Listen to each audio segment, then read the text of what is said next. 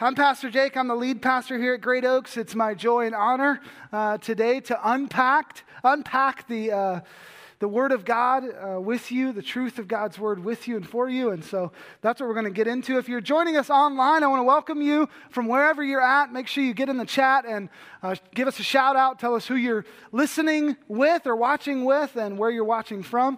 Uh, and if you need prayer, just click prayer. We've got somebody hosting that service at our online campus, and they would love to pray with you today. So, it's summer, right? Summer. Who's excited about some summer? So it seems like the winter was like three seasons long. So now we're like, okay, we're ready for some summer, right? Uh, for some of you, summer means nothing. You like just keep working and it's just a little hotter, right? And that's kind of your summer. For those of you with school age kids, it means some stuff, right? Kids are at home. Some parents are like super excited about that. Some not so much, right? I thought I'd get an excited parent, but I didn't. So I guess all of you kids look at your parents and go, oh, that's how it is, all right? They're excited when school starts again and it hasn't even ended yet. So, um, so, welcome to summer. And as far as church goes, church life goes, summers are always interesting uh, because this is the last time I'm going to see some of you until August, right? Uh, you just disappear for the summer. For some of you, summers and church just don't really go together. And, uh, and so you'll just show back up in August like nothing happened. You'll just be like, I was here the whole time. what an awesome summer we had in Jesus' name right? And we're like, we know you weren't here, all right? We know you weren't here, all right? We could tell. So uh, some of you do that, uh, and you, you just don't really know uh, how to put church and, and summer together. Some of you are kind of freaking out right now because you thought we closed during the summer. You thought we had like a summer break, like school, and you're like, what? We, I didn't know they did the Jesus thing in the summer too. And so we do. Uh, we still do that, and uh, we have a good time in the summer. God uh, still moves and changes hearts and lives, and this is still the place to be. And so I would love for you to join us this summer um, and, and be a part of what God is going to do. We're going to start a series two weeks from now in the summer, and it's going to go through the summer uh, on, it's a verse by verse series on the book of Colossians. And so uh, I love doing verse by verse series uh, because it keeps me and us tethered to God's word in the most direct way versus like a, a topical series, which I'm not against doing. We do that here. Uh, but I love verse by verse because I'm going to preach whatever. We're going to preach whatever is in the text, whatever Colossians says. We're going to preach about that. And so if I skip over, if we skip over some verses, you'll be like, what? Right? Like he just totally didn't preach on that because he got scared. All right. So, um, so I'm going to definitely, through this, we are going to preach through Colossians and preach on some things that we would normally maybe choose to preach on. Maybe we don't even like to preach on it. Uh, maybe you, definitely you don't like us to preach on some things that are in Colossians. And so, uh, but we're going to preach on them because God, in His infinite wisdom, has chosen to include them in His Word. And so it's an exciting way uh, to study the Word together, the book of Colossians. You can start reading that. Uh, if you haven't already. And uh, two weeks, we're going to start that, and I hope that you'll be a part of that. And listen, um, speaking of summer, your kids are learning what they should, what should be important to them uh, by watching what is important to you, right? Um, your kids are learning what should be important to them by watching what is important to you. And not just what you say is important, but actually what you live out. And your kids aren't dumb. Doesn't matter how old they are. They're not, they're not dumb. They, they know if, if church is just something you do when there's nothing better to do in the summer. They know that. And so I want to encourage you and challenge you to make Christ the center of your summer. And that might take some planning if you're not used to doing that. You might have to sit down and look at the calendar and go, wow, I totally didn't realize this, but yeah, we're out um, every Sunday in the summer.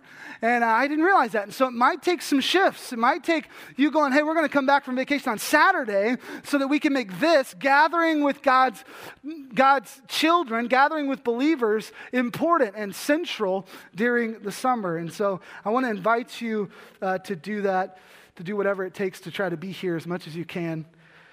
Some of you are looking at me like I'm crazy. Maybe I am. Okay, maybe summer and God just don't mix. Okay, but if you can pray about that and ask the Lord if He wants fall, spring, winter, summer, which season He wants, all right?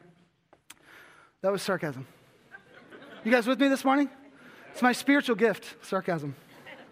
Okay, Today we are in a third, the third week of our series called Open Hands. Um, it's been a good series so far.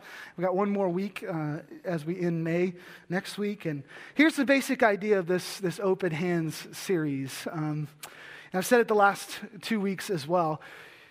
You and I, uh, we're really just still trying to figure out how to share, right? I mean, we, we might be 40 or 50 or 30 or whatever, but we're really like four year olds when it comes to sharing. We, we're still trying to figure it out. How do we, we're learning how to share. And um, it's not just our stuff, it's not just our toys that we're learning how to share, although I think you do need some help sh- learning how to share your toys. We all do. Uh, but it's more than just that. It's deeper than that. You and I were born with this, this sinful, selfish nature that, that where our tendency is to hold on to everything we've been given, right? Hold on to everything we have and shrink back from sharing it with God or sharing it with others. And it's not just, you know, tangible things, it's intangible things like joy and our the truth of the gospel and our family and whatever else. We, we hold tight to those things and we don't, we don't live with open hands. Um, includes tangible things resources, money, cars, houses, the whole thing. Our tendency is to hold tight. It's our nature and it's our culture. Our culture is screaming at us all the time hoard, gather, keep, hold on to, close your hands. Get what you can get. So, we've said in this series that our default position is to live life with closed hands. That's our default. That's our nature. Live life with closed hands. And if you kind of balk at that, like, no, I'm pretty generous or whatever, um, just think about it. Just take a beat and just think about it a second. Think about how easy it is to spend and how difficult it is to give. Think about your kids. They didn't come out of the womb generous and ready to share, did they? Anybody? Yeah, because I'm ready to strike it down. Liar, all right? Out of order. Yeah, no, we have to teach them that. You and I are born with this need to be taught how to share. We're born with this tendency, this sinful desire to hold on to what we have and not to share it, to close our hands to others and to close our hands to God. And so that's our tendency, that's our nature, that's our culture. And yet, as Christ followers, we are to live life with open hands, right? So, this is this tension that God has called us to live with open hands, but our nature is to live with closed hands. And it's something we have to work out. With our stuff, our time, our faith, the truth of the gospel we've been given to steward, we have to figure out how to open our hands. Everything in our lives, nature, the culture, the world, the devil, it's all trying to get us to close our hands. But God is trying to get us to open our hands in every way. So, in this series, we're talking about this from four angles. Week one was how do we open our hands towards God? Because that's first. And then last week, we talked about opening our hands when it comes to our faith, this, the truth of the gospel God has given us to steward.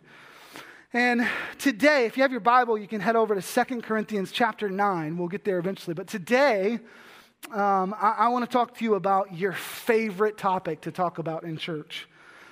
We mentioned we'd be talking about this within the last, within this series over the last couple weeks, and um, some of you probably tried to figure out when I would be talking about it, right? So you could like skip church that day. So we're going to talk about your favorite topic to talk about. What is it?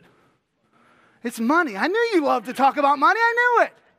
Yeah, we're going to talk about we're going to talk about living your life with open hands when it comes to your finances. And here's the thing if you, if you don't want to talk about money in church, you probably wouldn't make it in Jesus' church because Jesus talked about money a lot.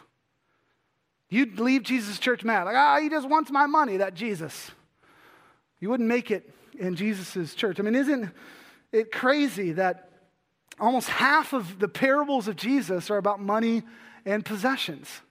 That one out of 10 verses in the Gospels is about money. That'd be like me preaching a sermon about money one out of 10 weeks. This is one out of 53 today, right? One out of 10. I mean, that's crazy, isn't it? It's insane that the Bible has 500 verses on prayer, less than 500 verses on faith, and yet it has over 2,000 verses on money and possession. It's almost, almost like God thinks you have a problem with money. Almost. It's almost like that. Like based on what he included in the Bible, like he maybe thinks we have an issue with money, me and you. And then when you look at our culture, it becomes pretty clear that we, that we do, right? Not just outside of the church, but inside of the church as well. We, in our affluent culture, we have a real, a real problem with money. You and I, we're like filthy, filthy rich. I mean, we're just filthy rich. I mean, let's just chat about it for a second. If we had 100 people in this room and it, it represented the entire population of the, the world, and you had your laptop and your internet connection and you're working on your computer, you'd be one of three people with that. 97 other people that represent the rest of the world would not have that. They would look at you going like, "Whoa, you're so rich. You have all that? You have a laptop, you have internet connection. That is crazy." That's crazy. Almost half the world, more than 3 billion people live on less than $2.50 a day. I mean, how much do you make a day? $100 a day? That'd be like $3,000 a month. $200 a day, that'd be like $6,000 a month. Like 50 to 100 times what the rest or, or, this half of the world makes. Isn't that crazy? You, you're rich. I'm, I'm rich. And you shouldn't feel bad about that. Like Ecclesiastes 5:19, it says this, everyone also to whom God has given wealth and possessions and power to enjoy them and to accept his lot and rejoice in his toil. This is the what? Gift of God. Usually at church we put the scriptures on, on the screen, just so you know. Um, so if I'm like reading and I go, what? Or I want you to respond, it's always on the screen, all right? You guys didn't know that? First day, all right? First day. It's no big deal. It's the gift of God, right? Wealth is the gift of God. Every single one of you, you have been blessed by God. And I want you to kind of internalize that and believe it and start to deal with it. Accept that you've been blessed in this way, that it soak into your heart that you are genuinely rich. Because here's the thing I know many of you right now, you're pushing back. You're going, what? Nah, you don't know me. You don't know how much my neighbor makes, how much my boss makes. Like, I'm not rich. You don't know my situation. You standing up there in your fancy khakis, driving that brand new 14 year old truck you drive, right? you don't know me, Pastor. Like, I'm not rich. Maybe you're rich, but I'm not. I heard a pastor talk about this once, and he threw out these statistics, and I've since verified them in other places. But he said if you make $33,000 or more in a year, you are in the top 1% of wage earners in the world. Think about that. If you make $33,000 or more a year, you are in the top 1% of wage earners in this world alive today. You're a one percenter. You're in the top 1%. That's how rich you are. Now, that's, per, that's perspective when you compare yourself not just to people in our world, but people all over the world right? And if you think about God, you go, does God have a global perspective or a local perspective? I thought that was a pretty easy one to answer, but I'm going to give it to you again. You ready? Does God have like a whole world type of view, or does he have like a local type of view? What do you think? I think he's got the whole world type. He's not a local God. He's not just our God here in Metamora and Germantown Hills. He's a creator of the heavens and the earth, right? He is he's global, if anything. He's got this perspective. And so I think it's interesting when you think of the whole world, not just your world here. Some of you didn't realize this, but you are like over the top, crazy rich. If you're earning $80,000 a year or more, you are in the top 0.1% of wage earners in the world. In other words, top one tenth of 1%. That's how crazy rich you are. One tenth of 1% of everybody alive today. You are so rich. And listen, if you own a car, you're in the top 8%. How many of you own a car? Okay, just checking. And like I said earlier, if you have internet connection and a computer, you're in the top 3% of the world. I think that's everybody, right? If I think I got everybody with the car and the the 3% or the car and the internet, but just in case you don't have a car and you don't have internet, if you have anything in storage whatsoever, you're in the top 20% of the world as far as wealth goes. I'm talking attic, basement, pantry, the, the unit down the street, the six units down the street. I don't know, I'm not judging, I'm just saying. Like, I don't know how much you have in storage, but you, if you have anything in storage, you're in the top 10, 20% of the world as far as wealth goes. Isn't that crazy? I'm hoping you can walk out of this room today like I do and just go, man, I am just loaded. I mean, this is crazy. I am just absolutely rich beyond imagination. I, I, God has blessed me in this way. Because that's the way the rest of the world looks at us. And yet, some of us would sit, sit here and go, Well, I'm just so broke right now. I'm just broke. Or some of us would stand in our closet and look at all the clothes we have and say, I don't have anything to wear. Right? We'd say we're broke. We'd say we don't have money. And the rest of the world would just look at us and go, man, what an idiot. I mean, what an idiot. You're stressed out about money. You're stressed out about 30 years from now. Well, most of the world's just hoping for a meal, some shoes, some water. We spend our whole lives trying to get money, trying to gain wealth, wanting to be rich. I mean, Almost everybody, even Christians, if we did the whole like genie in a bottle, not genie in a bottle, that's a, that's a TV show, that's different. But if we did a genie thing where somebody came, a genie came and gave you three wishes or one wish or whatever, almost everybody, Christians included, doesn't matter if you're Christian, Muslim, Buddhist, atheist, almost everybody, as one of their top three wishes, is to say they want a ton of cash, right? I mean, you're to just be honest.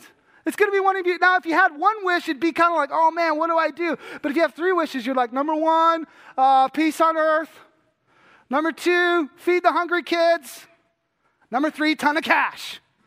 Right? I mean, that's, that's what we're going to do. And we, we all want a bunch of money. We think it would, we, we have this innate, this, this thing in our minds that it's going to be better if we have a bunch of money. That if we just had a lot of money, it would release stress, it would release pressure, like we would be able to do things, we'd be able to, we, we can even, we can even spiritualize it and Christianize it, right?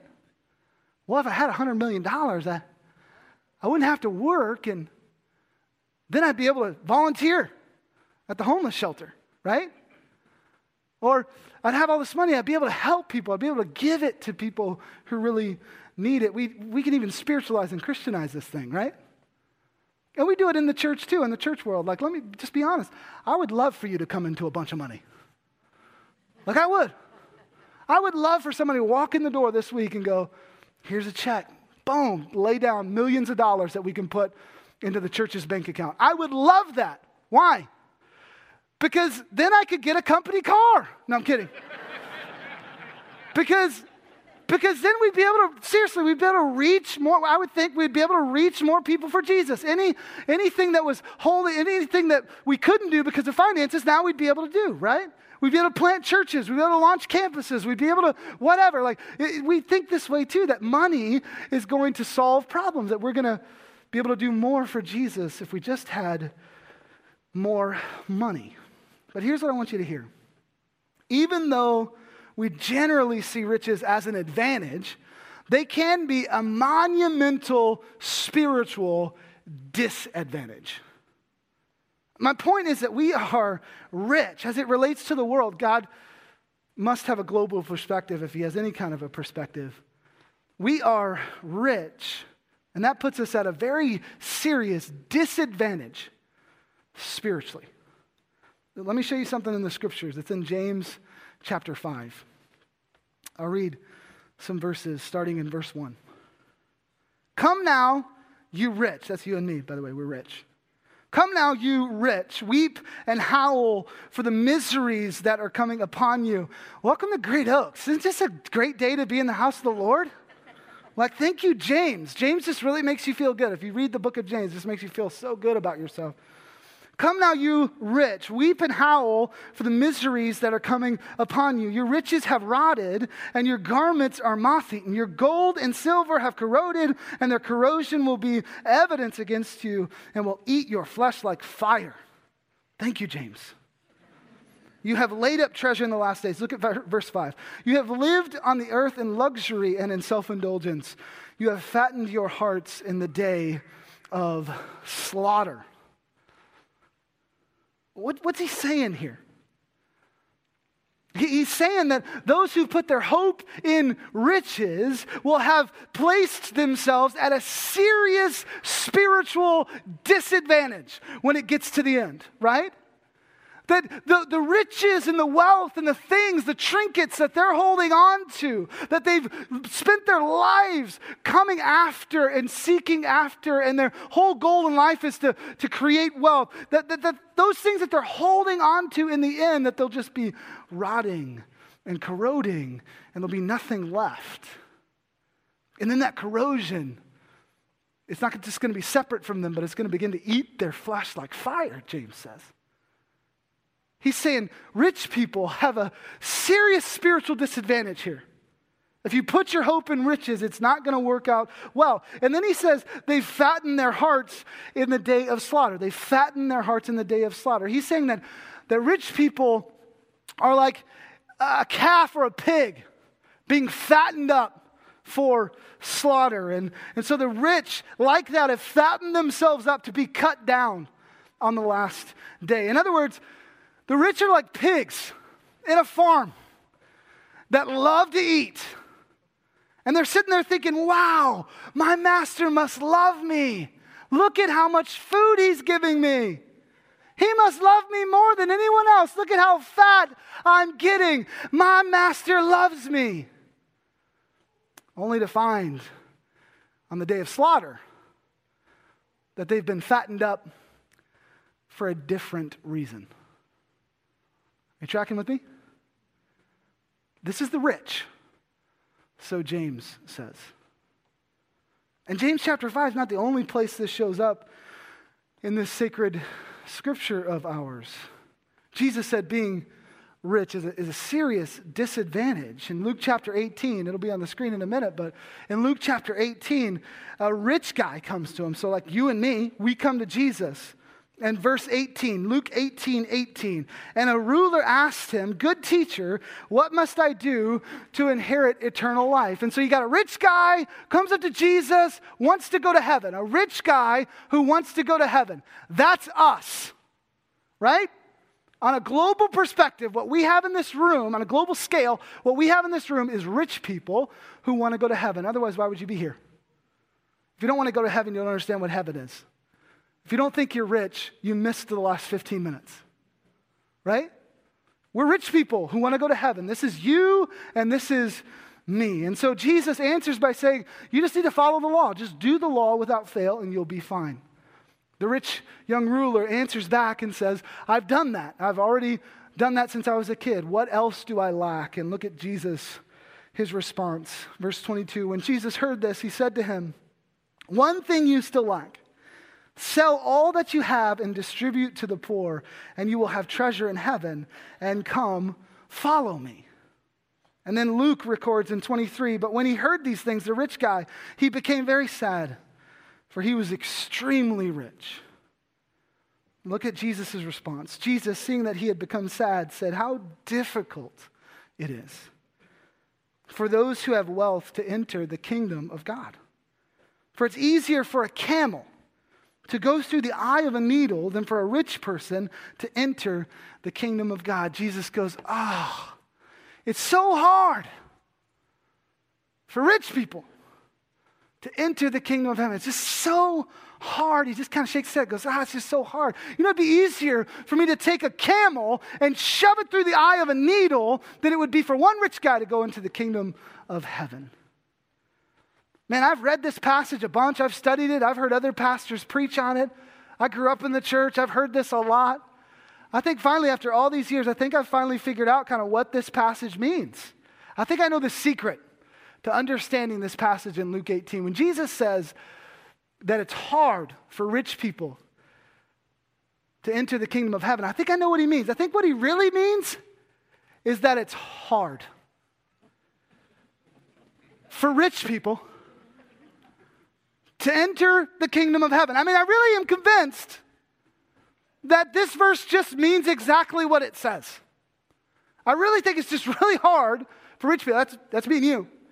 It's really hard for us to enter the kingdom of heaven. And that's what James is warning against in James chapter 5 that we read earlier. But why? I mean, if riches, material wealth can be can be a blessing from God, why can it also be a spiritual disadvantage? I, I think it's because when you're rich, you have a lot of things to grab onto. I think it's because when you're rich, there's a lot of things to put into your hand and hold on to. One of those things is God, His truth, the truth of His Son coming to die for you and save you. One of those things is the truth of the gospel. But when you're rich, you have so many things to grab onto. And, and all of us were, were created, we're born with this hole in our lives, our hearts, our souls, this void, and this insatiable desire to fill this void. That's the way God created us to find Him. But when you're rich and you reach out for something to, to fill that void, you've got a lot of options, right? You got a lot of options. One is God, but you've got a lot of options. When you're rich, there's so much to clasp your hand around, to hold on to, to close your hand around. So in the end, it's just, it's hard. It's so hard for the rich, like you and me, to enter the kingdom of heaven. Okay, thanks for coming today. Um, I'll see you guys later. You're rich, I'm rich, it's hard. I'll see you later, all right? No, uh, I'm just kidding. What do we do? How do we, how do we combat this whole thing? I think you have to stop living in denial, acting like you're not rich. I think that's important. I think you need to internalize and, and accept that you are rich. You are so rich. Thank God for what He's given you. And then, and then accept that with great power comes great responsibility. Spider Man's Uncle Ben said that. And so I think it must be from God. With great power comes great responsibility. Now, Jesus said it too, but he said it in a different way. He said, Everyone to whom much is given, of him much will be required. Everyone to whom much was given, of him much will be required. We're rich. God has given us much, therefore, much will be expected of us. Got to accept that. That's the point I've been making this whole time. But I want to leave you with two kind of other practical things that, if you do them, will definitely help you begin to open your hands when it comes to your stuff and your finances and your money that God has graciously given you. So we'll call them keys, two keys um, to living open handed with our money. Both of these come from 2 Corinthians 9. I told you we'd get there eventually. We are there. 2 Corinthians chapter 9. I'm going to read a few verses from this, starting in verse 6. The Apostle Paul writes, and he says, The point is this Whoever sows sparingly will also reap sparingly, and whoever sows bountifully will also reap bountifully. I'm not a farmer, but that makes sense to me, right? Like you, more seed, more harvest, kind of makes sense. You don't have to be a farmer to figure this out. Verse 7 Each one of us, each one must give as he has decided in his heart, not reluctantly or under compulsion for God, for God loves a cheerful giver.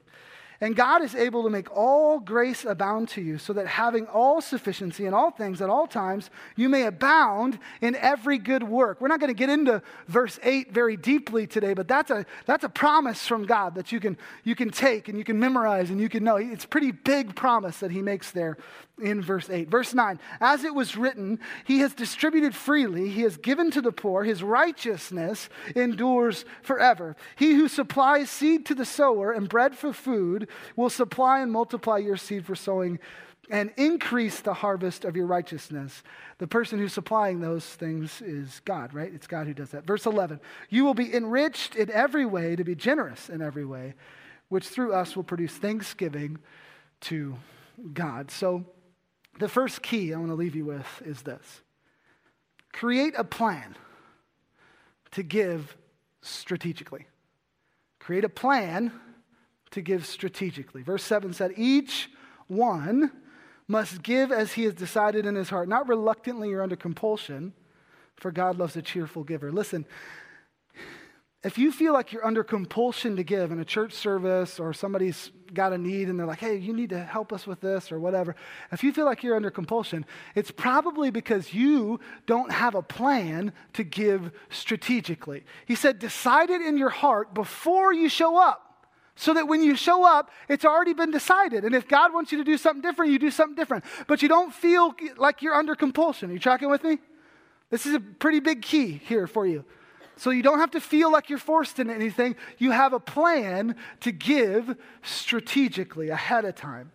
And then the other side of this is that nobody stumbles into this. Like, you don't just like all of a sudden, like, oh, I used to give nothing to God, and then, whoa, now I'm super generous. All of a sudden, I'm giving all this to God. Like, I don't know how it happened. Like, I used to be greedy and materialistic, but I think God maybe set up an automatic donation through my church's website or something because now, now I'm giving on a, at, a, at a higher level. That's not the way it works. It doesn't happen that way. You need to decide ahead of time. Sit down and make a plan, a strategic plan to give, to open your hands. And I believe this strategic plan starts with what the Bible calls tithe. Tithe literally means 10%. God has given you 100% of what you have. And a biblical principle that's all over the Bible is that you and I are to give back to God the first 10% of what He has given us. It's called, it's called the tithe. At least that, no matter what. It's kind of like the first step in learning to live with open hands in your finances like God wants you to. It starts with your tithe. In a practical sense, God in his wisdom, has set up the church to function through the tithes of its people. That's the way the church is set up to function through the tithes of its people. In other words, the people who receive from the church are to give to it also. You tracking with me? I'm talking local church, small c, local church. If you are a part of a local church, eh, unless you're a visitor from out of town or whatever, that's Great Oaks, okay? So if you're, whatever your church home is, the one that you receive from and are blessed from, the one that you maybe serve at, that's where you're supposed to put your tithe. The ones who, so, so the people in a church are supposed to give to the church that they receive from through their tithes. And this may be news to you. But that's how churches pay light bills and salaries and help people who walk in during the street, in, uh, during the street, during the week, off the street, in the office who need help. That's how we do it. It's through the tithes of the people who call this church their, their church home. It's how churches multiply and reach new people and further the gospel. It's how we're able to be a gathering place for believers. Like, I don't know if some of you thought that that just happened, like, like God just took care of that. Like, boom, like just gave us money. We got like paid by God each, each week or each month, like a paycheck in our bank account, and now we can do things. That's not the way it works. The way it works is it's very practical. It's very practical. The way it works is through the tithes of the people, right? So I encourage you to start with the tithe. Tithe to the general fund of the church that you are receiving from. The church God is using to bless you and your family. That's the system God has set up. And if we're to live with open hands in this way and create a strategic plan that starts with the tithe, if we would do that, then every church everywhere, if Christians would just do this, every church everywhere would have plenty of money. They would have money to do what God has called them to do. I really believe that. They would be overflowing with enough resources to give to those in needs, in need, to plant churches, to multiply, to help people, to be a gathering place. They had plenty of money. They had plenty of money to go around to reach count, countless people with the truth of Christ. It's just the way it is. And maybe you're like, but I don't want to. Like you're using a lot of Bible, but still, I don't want to. I just, it's my money. I don't want to give the money. It's mine. I worked hard for it. The church, the church doesn't need it. Look at this fancy gym we meet in. Look at this fancy chairs we have here. Like these are awesome. Church doesn't need my money, right? God. Church doesn't need my money. Or maybe you're going, I want to give to other organizations. I don't want to give to the church. I want to just kind of give as I feel led outside of the church. I want to give when it's convenient, which means when you have a $5 bill, not a $100 bill in your pocket, right? Then you can reach in and give everything you got $5. I just hit some of you. You're like, oh gosh, he said it. I just, how does he know that? How does he know that? Some of you are mad at me, but Be mad at Luke and James, because that's where we're at so far. 2 Corinthians 2, the Apostle Paul. If that's you, if you're one of those, um, you should just be very thankful that, that everyone doesn't do that. That others have taken seriously their responsibility to support God's church. Otherwise, otherwise you wouldn't be able to keep receiving from this church or any church. We would cease to exist. Every church is the same. We would cease to exist. It's very practical. That's just the truth, the practical side of things. God has set this up to work by you and I giving 10% of what He has given us back to the church that we are a part of, the church that He's placed us in. It might not be easy for you if you've never done this before. It might not be easy for you to tithe, but it's definitely not complicated, right? It might not be simple, but it's not complicated. Yeah. So create a plan to live strategically. And once you've gotten your tithes taken care of, like it's happening automatically, that's God's money. I don't even think about it anymore. I just give that 10%. It's not even mine. And somebody talked to me about that between services. They're like, we just said we're just going to do it. We don't even think about it. We just do it. Like there's no question. We just do it. And God has blessed. Once you get it set up like that, where it's just, it's happening and you know it's God's, then your strategy goes beyond that. I mean, what has God especially knit your heart to?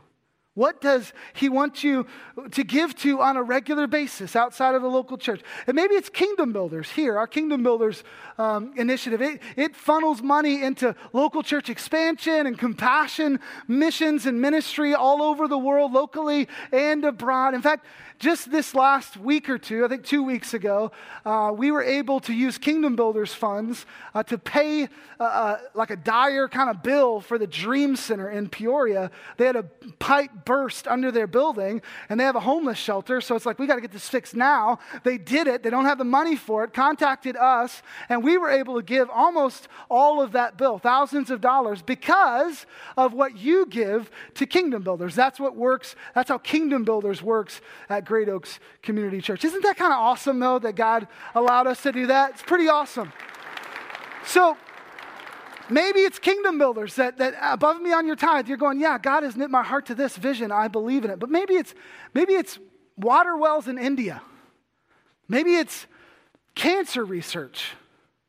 Maybe it's something else. I mean, I, I don't know. Maybe it's foster care ministry or something like that. But what has God knit your heart to? Once you begin to tithe to your local church, then after that, you start to give strategically to those things on a regular basis. Not just when it feels good, but on a regular basis. You tracking with me so far? So create a plan to give strategically. The second key is this create margin to give generously. Create margin to give generously. Look at verse 6 and 11 again. It says, Whoever sows sparingly will also reap sparingly, but whoever sows bountifully will also reap bountifully. Verse 11. You will be enriched in every way to be generous in every way, which through us will produce thanksgiving to God. So God has made you rich in order that you can be generous. The more riches you have, the more generous you should be. But what tends to happen is that we spend 100% of whatever comes in, right? Whatever that number is, whatever comes in, our budget is that. We spend that 100%, we let it out. We don't have any margin. That's what I mean by margin. We don't have any space. It's just all in and all out every month. When it was $4,000 a month, you spent 4000 When it went up to 5, you spend 5 Now that it's 8, you spend $8,000 a month. Then they maybe it's not like you're buying new cars every month or whatever. Like maybe there's kids' college in that and retirement and whatever. There's, there's still some savings in there, some wise spending in there, but that's not what I'm talking about. I'm talking about creating margin in your budget so that you can give generously. Because I think we would all agree, if you're a Christ follower, we'd all agree that God puts people in our path that we are to help, right? People who have great need that we are to give to. But what happens if you haven't created margin in your finances is that those opportunities come, God ordained, divine appointments. God has made this happen. They come in front of you, and you go, I just don't have anything to give. I just don't have any, I don't have any extra. Because 100% of what God has given me each month, I spend. I, it's all earmarked, it all goes out. So I don't, I don't have anything. We need to create margin in order to give generously. Create margins so that when you're in a church service and the Holy Spirit speaks to you to give to kingdom builders because you haven't heard about it yet or whatever, that you just you're able to give. You're able to go, God, how much do you want me to give? And, and create margins so that when your neighbor is going through something and they need some help, you're able to come alongside of them. Maybe, maybe they don't know Jesus and they're like, why are you doing this? Because Jesus gave me all that I have and it's all His. I'm trying to live open handed. It's difficult at times, but I'm trying to live open handed. When you see somebody in need on the street, you're able to give generously. When a hurricane devastates a community, and instead of us sitting back here where there's not a hurricane, I don't think there's hurricanes in Illinois, I'm not sure. That was a joke. You guys with me? I don't, so when we see a hurricane devastate some coastal town or whatever, instead of looking on the TV and going, ah, I just, I wish I could help, but I just don't have any left because I spend 100% of what comes in. Instead of that, we've created margin. And so we're going, God, how much do you want me to give? How much of this margin do you want me to give to Convoy of Hope as they go and take food and water and supplies and the gospel of Jesus Christ to these in the greatest of need? You see, how, you see what I'm saying? See how it's different?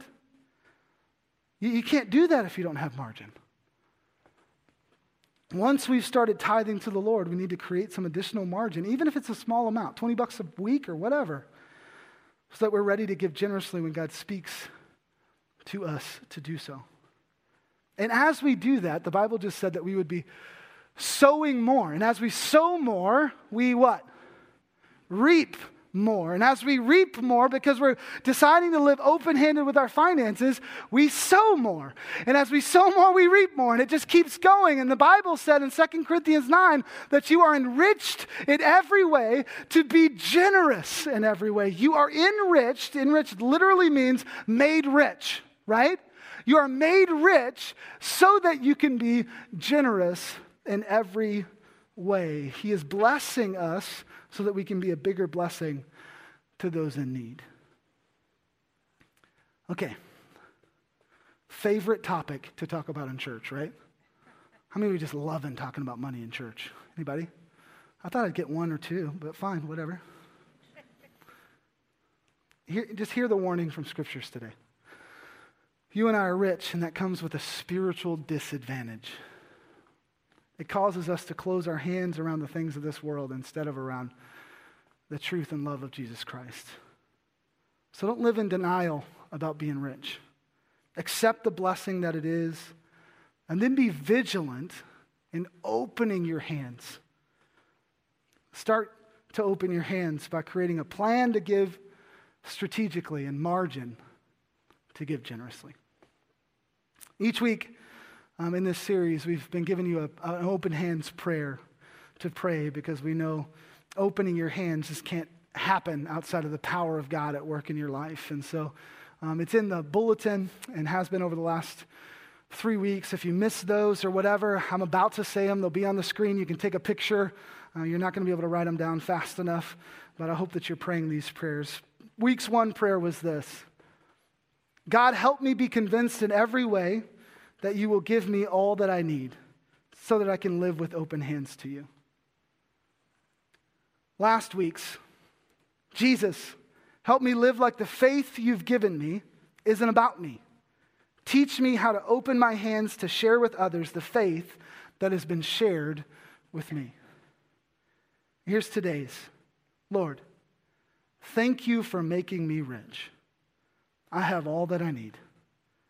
Help me consistently open my hands to give to your church and to those in need. Say that with me on three. Okay, you ready? It's on the screen. Is it on the screen? All right, it's on the screen. On three, we'll say open hands prayer number three for this week. One, two, three. Lord, thank you for making me rich. I have all that I need. Help me consistently open my hands to give to your church and to those in need. I hope you've been challenged today. Uh, if talking about money in church makes you mad, you probably love your money a little bit too much, so you should pray about that. I'm not uh, disappointed or angry at you, though. I'm more, um, if that's you, uh, my heart just breaks for you because it's just so hard for rich people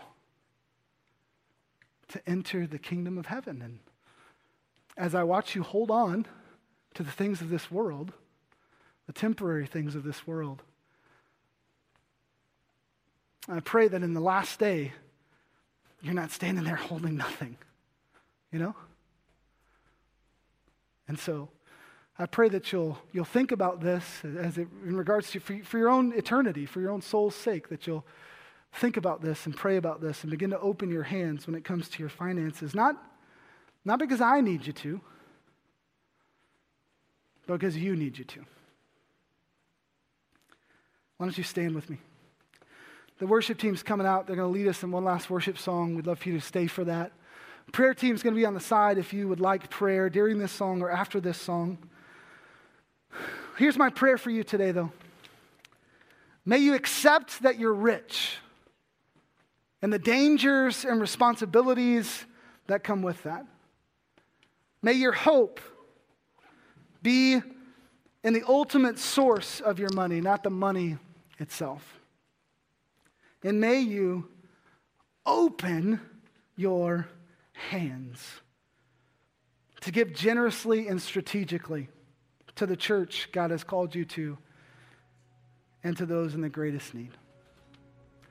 God bless you. Thank you for coming today. Make sure you talk this over with a life group this week. If you're not in a life group, stop by at the Connection or Connection Central in the lobby and we'll get you plugged in. And as always, my challenge and my encouragement to you is that you would not let this stop with you, that just like you've been helped to take your next step towards God, you would go out and help others take their next step towards God. Open the Bible, look at Matthew 18, James 5, 2 Corinthians 9, and talk through that with somebody. Be a Jesus follower who makes and disciples other Jesus followers. I'll see you next week for the last week in our Open Hand series. God bless.